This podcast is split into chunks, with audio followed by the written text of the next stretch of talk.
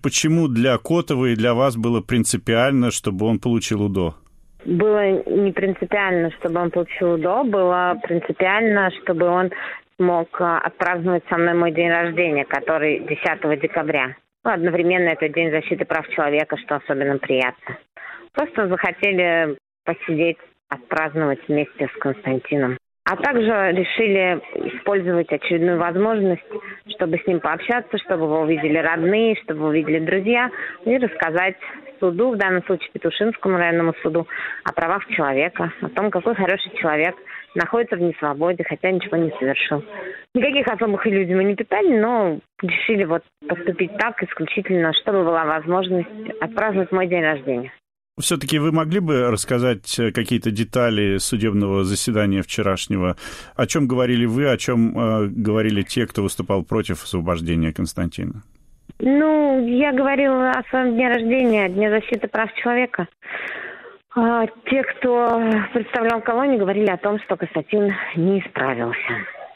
Мы пытались у них выяснить, какие конкретно мероприятия они планируют проводить с ним именно эти 9 дней, которые исправят его, так и не исправившегося до конца с их точки зрения за год. Но внятного ответа не получили. Единственное, что было предположено, что они выяснят, где он будет работать. Хотя известно, где он будет работать, мы представили документ его работы, что его там ждут. Поэтому мы не узнали сокровенного, как можно исправить человека за 9 дней. Было бы очень интересным знанием, но мы его, к сожалению, не получили. Вы адвокат по еще одному делу, по Дадинской статье. Это дело муниципального депутата Юлии Галяминой.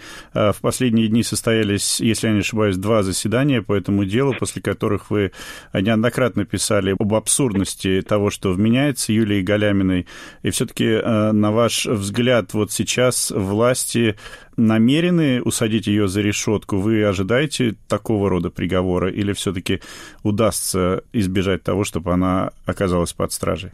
Я вообще не рассуждаю в таких категориях в принципе. А если вам интересно, что хотят сделать те, кого вы называете властью, то я думаю, что это надо адресовать им такие вопросы. Может быть, они через своих представителей как-то вам расскажут, либо намекнут, не знаю. Но я точно не, не занимаюсь гаданием на кофейный гусь.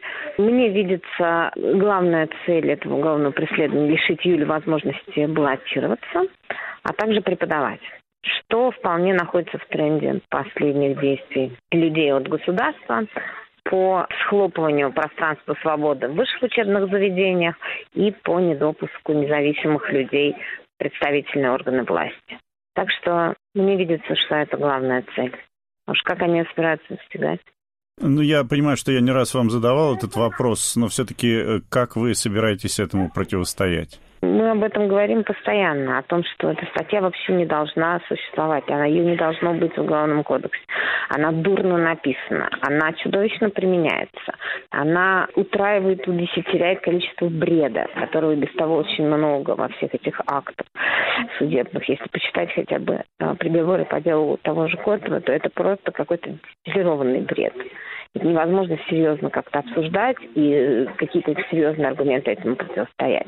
Поэтому мы продолжаем показывать обществу, и мы рады, что нам удалось добиться того, что процесс над Юлией Галяминой открытый, и у нас э, публика и пресса присутствует, и все видят то, как преследуют людей за альтернативную точку зрения, все видят, какое количество человека часов тратят сотрудники правоохранительных органов на выслеживание, задержание, доставление людей, которые не представляют никакой общественной опасности. Вот, и все это становится достоянием общества, вписывается в историю, в историю судебных процессов, в историю развития независимых политиков, независимых депутатов этого института. Вот. Поэтому, понимаете, вот говорить о каких-то юридических аргументах, мы их миллион раз, уже все эти аргументы и касательно э, позиции Конституционного суда Российской Федерации, позиции Европейского суда по свободе собраний, миллион раз эти аргументы, они уже набили оскомину, да, говорили, мы э, их приводили и на следствии, и в суде, и в средствах массовой информации. Честно говоря, мне немножко утомительно повторять то же самое. Мне кажется, что любой человек, который захочет узнать о том, что происходит с свободой собраний, сможет это сделать как на собственном опыте, если он захочет выйти с пикетом, либо с митингом, что, что потом последует, да, так и просто прочитав огромное количество сообщений, статей и прочего в интернете.